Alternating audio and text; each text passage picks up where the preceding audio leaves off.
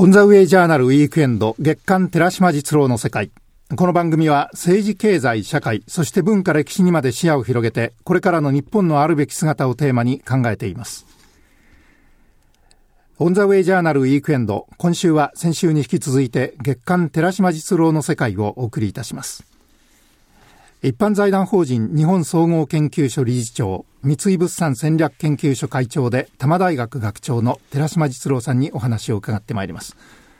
寺島さんおはようございます。どうもおはようございます。今朝もどうぞよろしくお願いいたします、はい、ナビゲーターは私木村智之です。オンザウェイジャーナルウィークエンド月刊寺島実郎の世界。今朝は寺島実郎が語る歴史観をお送りいたします。今回のテーマは17世紀オランダからの司会オランダ風雪書きと江戸時代日本の世界認識です。寺島さん、うん、オランダ風雪書き、まあ、これちょっと字解きをしておきますけれども、うん、まさに風雪を書いた、うん、風雪書物の書ですね、風雪書きというものを軸にお話を伺うんですけれども、この風雪書き、一体どんなものなんでしょう？これね、オランダ風雪書とまあ仮に言ってきますけどね、僕はね、はいええ、このオランダ風雪書っていうのはね、え、そのまあ江戸時代を通じて、これまでも話してきているように、西欧の国としてはオランダとだけね、ええ、日本は通商関係を持ってですね、えー、江戸って言われた250、60年の間ですね、えー、そういうその世界とこう向き合ってたわけですね。つまり、長崎の出島がね、つまり世界に開いた一つの穴って言いますか、日本にとってみれば、情報の回路だったわけですよね。はい、で、そこでね、その幕府はですね、その貿易の許可を与える条件にですね、そのオランダ商館長が幕府から要求された形になってるんですけども、世界情勢ね、世の中世界今どうなってんだっていうこと、うん、特に一番幕府が気にしてたのは、その、キリスト教を禁止してましたから、はい、そのスペイン、ポルトガルなどカソリックの動向なんかについてですね、的確に情報を伝えてちょうだいっていうことで、その報告書を出してくれと。ただこれ、オランダ商館長が出した正式の文書っていうんじゃなくてですね、例えばオランダ船が長崎にたどり着くとね、その船員や、あまあ、要するに乗組員から、そのオランダ語の通詞、通訳ですね。通訳っていう人がいろいろ聞き出した情報をですね、うん、えー、まとめた、整理してまとめたものを、えー、最終的にはオランダ商館長が確認のサインをしてね、うん、出したもんだっていうことで、えー、1641年からですね、はい1857年までね、うん、まあ、つまり210年以上の間ですね、毎年毎年ってわけじゃないんですけれども、その、オランダ風雪書きっていうやつがですね、うん、まあ、幕府に届けられてたっていうか、そういうことなんですね。この情報源が、幕府にとってみればですね、まあ、中国からの風雪書きっていうのもあったんだけども、あの、世界を認識する上で大変重要な情報源だったわけですよ。で、ところがね、うん、その僕は非常に興味深く、最近この分野の研究がいろんな研究者によって深まってるんですけども、はい、えー、それをちょっと読み込んでみてね、うん、感ずることあるんですけども、その、要するに大変興味深いのがその情報の中身なんですよね。一体オランダ風雪書きは何を伝えてたんだという、ね、気になりますね。ね風雪っていうのが一体何なんだろう、うん、つまりまあ噂話みたいなもんですからね。それで、例えばね、僕のもまあ非常に大きな興味があったのはね、その江戸時代っていう間に西洋社会は大きく激変してて、うん、例えば1789年にフランス革命っていうのが起こったわけですよね。はい、で、このフランス革命をね、このオランダ風雪書きは幕府にどう伝えたのかっていうことがまず非常に興味深いですよね。で、調べてみるとね、うん、このもう1789年から5年経過したですね、1794年に初めてフランス革命に言及しててですね、そのどういうふうにそれを説明してるかっていうとね、進化の者ども、徒党を捕まりて、つまり徒党を組んでね、その国王とね、王子を殺し、うんえー、国中乱暴に及びに候っていうのがね、まあその一つ風雪画に出てくるんだけど革命そのもの要するに、我々の文脈でいう市民革命だとかですね、うん、デモクラシーなんていうのは理解の外だから、え要するに、その部下の者たちがですね、うん、国王や王子を殺しちゃってね、うん、乱暴狼藉に及んでるっていうですね、え、そういう情報として伝わっててですね、あくまでも暴動騒ぎであるという認識を伝えてるし、理解してると。まあ、こういうことなんですね、まず。それからもっと非常に奇怪な気持ちになるのはね、実は江戸時代の260年間に、オランダっていう国はナポレオン戦争に敗れて一回消滅してるんですよね。はい、で、それをじゃあオランダ風雪書きはどう伝えたのかってことなんですけどね。あのー、まあ、1795年に、フランス革命軍にオランダ敗れてですね、国王ではなくてですね、ウィレム5世っていう総督、つまり共和制でしたからね、オランダは。で、英国に亡命したんですな。うん、で、その、バターフ共和国っていうですね、フランスの傀儡政権の期間を経て、うん、1806年にですよ、えー、フランスの皇帝となってたナポレオンがね、バターフ共和国を辞めさせて、自分の弟のですね、ルイっていう男をね、ホラン島王国っていう形で、オランダの王様に据えてですね、送り込むわけですよ。はいはい、ナポレオンがね。で、そのことをね、一体どういうふうに伝えてるのかってことなんですけども、うん、ただその、オランダ史上、初めてオランダは王国になっちゃったわけですね。共和国だったオランダが。それはナポレオンの弟がいきなりやってきて王様になったんですね。はい、で、ところがその、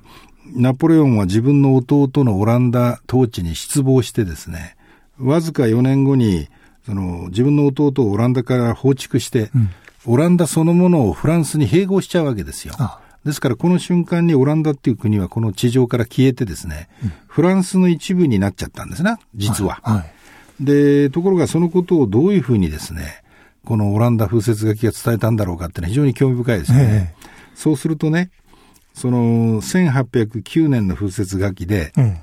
フランス国王のナポレオンの弟ルイがですね、うん、オランダ国王の養子として迎えられて、うん、つまり養子になってやってきて、国王に就任したっていうふうにまず報告書は幕府に伝えられてるんですね。うん、で、おいおいおいって話ですよね。養子じゃないだろうと。そのつまり、完全にフランスに取って代わられてるのにですね、養子になってやってきたと。で、養子を迎えたルイが死んでですね、養子に迎えたルイが死んで、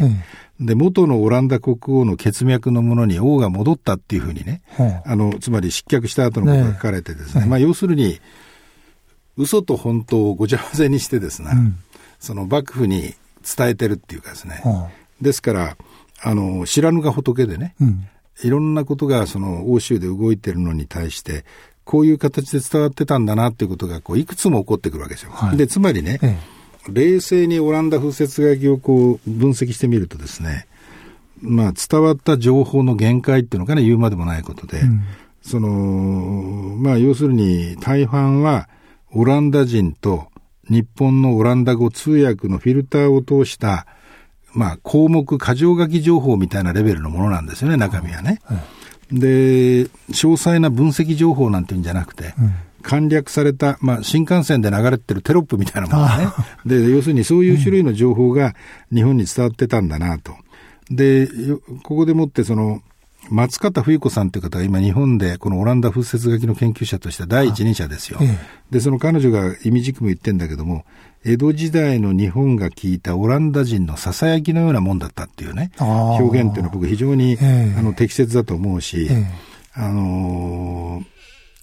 これまた彼女が言ってんだけど、人間は興味のあることしか知ろうとしないって、まあ、いう、要するにですね、つまり、情報っていうものはね、その情報を送る側のですね、質とか能力とかっていうことも非常に重要だけど、情報を受け止める側の能力に比例してしか伝わらないっていうかですね、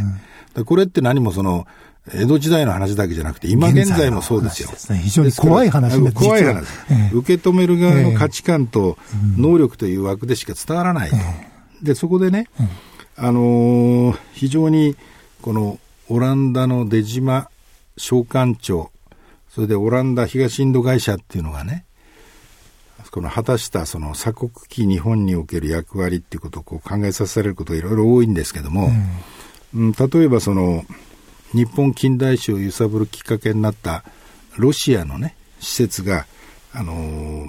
ペリー来航の50年以上も前にですね例えばラックスマンが根室にやってきたり、うん、レザノフが長崎にやってきたりするって出来事が起こったんだけどその時のこと時ねオランダが果たした役割っていうのが、うーんとうなっちゃうぐらい非常に微妙なんですよ。っていうのはね、その、要するに、えー、1804年にロシアの施設、そのレザノフが、えー、長崎にやってくるんだけども、はい、そのことを、その、えー、オランダ商館長、当時、ドーフっていう人だったんですけども、えー、えー、通信を通じてですね、長崎奉行に2ヶ月前には、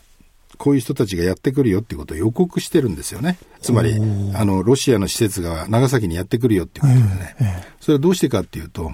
ロシアはね、中ロシアの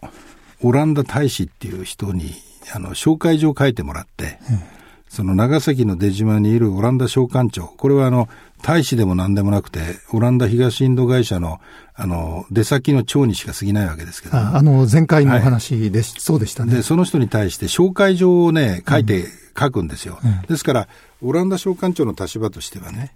ロシアからやってくる施設のことをよろしく頼むねっていう紹介状を持ってやってくるわけだから、うん、ある程度面倒見てあげなきゃっていう役割でもあるんだけども、一方、この商館長の立場からすればですね、日本との貿易を独占し続けたいっていう希望があるから、うん、ものすごく微妙な役割っていうのかな、この支援してるようにロシアの施設をサポートするように見せて、なおかつその施設が成功しないように、一生懸命誘導する役割みたいなことをですね、事実、そのロシアと日本との交渉にですね、全部立ち会ってね、微妙に、そのとにかく、オランダの、つまりオランダ召喚の権益を守るために、うん、まあ、その、サポートしてるんだか足引っ張んでってるんだかよくわからないような役割をですね、ねこの時果たしてるっていうのがいろいろよくわかるんですよ。その、そんなことが見えてくる。見えてくるんですよね。ですから、その、そういう中でね、これ、もう一回ちょっと考えてみると、1804年のレザノフが長崎にやってきた時っていうのはね、これあの、日本の漂流民を送り届けに来るっていうことで、あの、ラックスマンが根室に、その10年前にやってきた時には、あの、例の有名な大黒や高大夫を漂流民として日本に送り返してきてるんですよね。で、このレザノフが来た時にはですね、えー、仙台のその漁民4人をですね、はい、やはり送り届けに来てるんですけども、うん、この時のレザノフの皇帝がね、うん、これかつてこの番組でも触れたことあると思いますけども、ちょうど地球を一周してですね、あのー大西洋を越え、うん、えー、ブラジルの南のから太平洋に入ってね、はい、ハワイによって、カムチャッカ経由で長崎にやってきてますから、この時送り届けてきた4人の漁民っていうのがね、日本人として初めて世界を一周した男なんですよ。あの、そういうこともあってね、この1804年に。で、1804年っていうのはちょうど、その50年後に、1853年に、ペリーが裏側にやってくるわけですから、はい、いかにロシアがね、うん、日本近代史の扉をアメリカよりも半世紀も早く叩いてたのかっていうことがね、あのいや、要するに我々的確に認識しておかなきゃいけないんで、日本近代史っていうのはね、ロシアの、まあ要するに脅威っていうのが迫ってくることによってですね、うん、その切り開かれてったんだっていうところね、このあたりをちょっと真剣に考えておかなきゃいけないと思いますね。うん、我々は常にあの、近代の始まりはですね、ペリーの裏が来航から何かこう、常に語られて、うん、教科書もそこからふとこう思ってしまう。うん、でもちょっと落とし穴があります。うん、それで、この日本近代史にかかってくるですね、近世史の、その日本がね、その後ですね、幕末に迫るにつれて、ご存知の尊王攘夷っていうね、はい、うねりのような中で、その江戸幕府は滅びていくんだけども、このラックスマンからレザノフへっていう、これ文化年間っていうんですけどね、はい、松平定信が率いてた、その文化の先、文化年間の初頭から、そのレザノフがやってきた、この期間、約十数年の間の日本にがですね、実は決定的な運命の分かれ道っていうのかな、はい、この時ね、開国してた可能性があるんですよ、実は。日本史の中で。つまり、その鎖国っていうものがね、あの大きな転機を迎えるですね、ええ。この時期だったんですね。それで、えー、どうしてそういう選択を日本はしたんだろうかっていうことをですね、ええ、あの、つくづく考えさせちゃう、考えさせられちゃう10年間がここに繰り広げられるんですよ、実は。ああ、これは、うん、いやあの、日本の近代史っていうのは、この寺島さんが語る歴史観のこのコーナーをですね、お話を伺いながら、どんどん何かこう、もう一つの歴史が見えてくる気がするんですが、うん。とっても興味深いところで、まあ、後半ですね、うん、もう少しそこをお話を深めたいと思いますが、それにしてもこの風雪書きというのが、まあ、今で言えば CNN であったり、つまり幕府にとってこれ世界を知るですね、チャンネルとして非常に重要なものだったっていうことがわかりますよね。そうですね。ね。いいろいろこうそこに取り混ぜて、うん、まあその玉石混交情報はあったのかもしれないけれども、うん、我々の知らないこういうチャンネルを持ってたっていうことも大きな発見ですね。そういうことですね。ね。前半のお話でとてもですね興味深いところに差し掛かりました、うん、日本はもしかしたら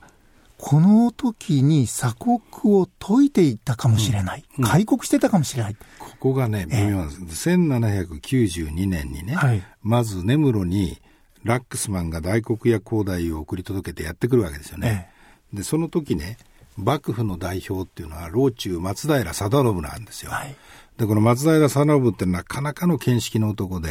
つまり蝦夷にですね、目付けを送ってですね、根室じゃダメだと、うん、函館に回れって言って函館に回らせて、はい、で、6ヶ月間も待たせるんですよ。いろいろその幕府の対応。で、それで松平定信はですね、え後にそのレザノフがやってきた時に、もう老中から去った後ですね、意見書を幕府に対して出してね、その、要するにラックスマンに長崎に回ってくれっていうですね、妥協策を提案して、心配って言って長崎への入港許可書みたいなものを発行するんですよ。で、ラックスマンは渋々だけどそれを持って帰ってですね、やがて正式の通称を求めるミッションをね、施設をロシアが送るっていう、まず基盤を作って一旦帰るわけですよ。で、それから10年経ったところに、1804年になってですね、はい、今度はレザノフが本格的にやってきて、レザノフとしてはですね、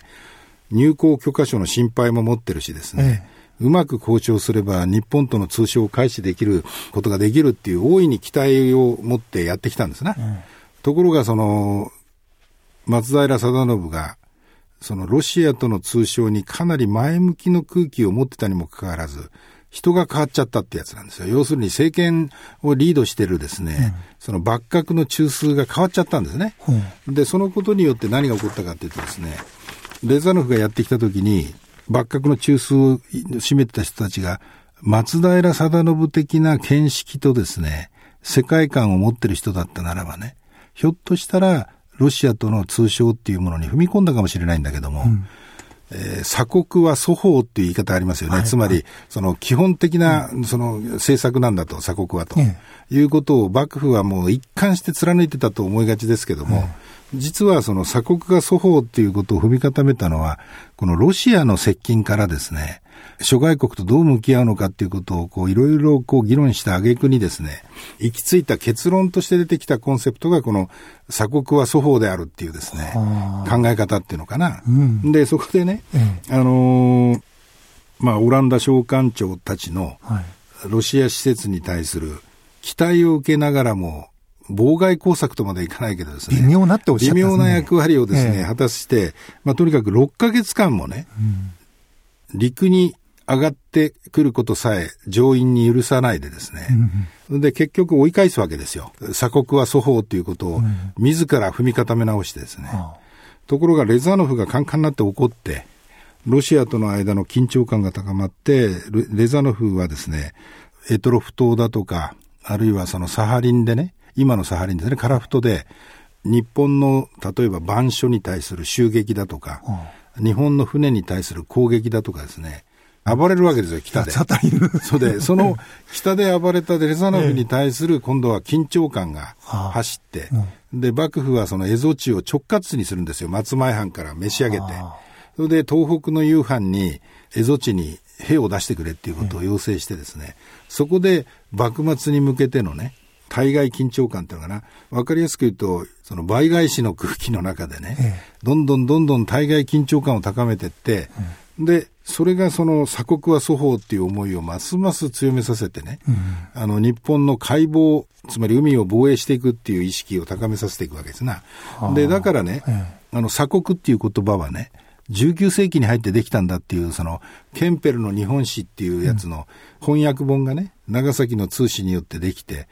それを僕があの、寺島文庫に持ってるのなんて話で触れたことありましたね。はい、なぜね、そんな時期にですね、あの、ケンペルの日本史をあえて鎖国論と訳したんですよ。で、その鎖国っていう言葉はここで登場してきたんです、世の中にね。ですから、そのいわゆる幕府がスタートして、えー、百何十年間は鎖国なんて言葉はなかったんですよ、むしろ。なるほど。で、19世紀に入ってからいきなり鎖国論が出てきた。うん、その問題意識は、つまりロシアの接近、ロシアとの緊張、うん、ロシアとの紛争っていうのがね、この文化年間にわーっと出てくるわけですよ。うん、で、そこから鎖国は祖法っていうですね、思い入れの中に入って、それがね、尊王上位なんていう議論にまで火をつけてね。で、幕府はこのことによって今度は自情自爆になるわけですよ。例えばね、頭柔らかくして考えれば、この文化の時期に、ロシアとの通商あたりを開いておけばね、函館あたりを開いてですね、そのいわゆる金縛りのようになってね、尊王上位っていうあの人たちと向き合わなくてもよかったっていうかですね、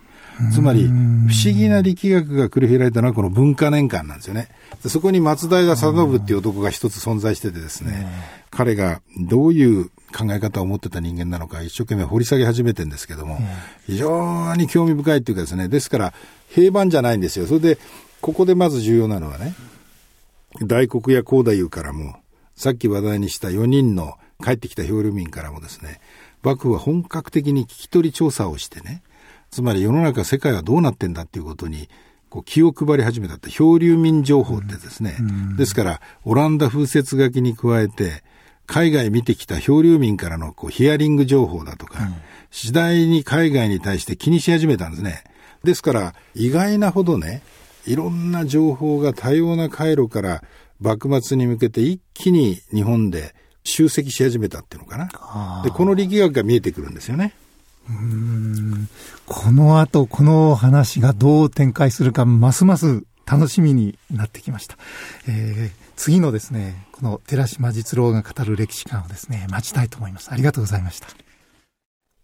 さて、このオンザウェイジャーナルウィークエンド月間寺島実郎の世界では、皆さんからのメールを大募集中です。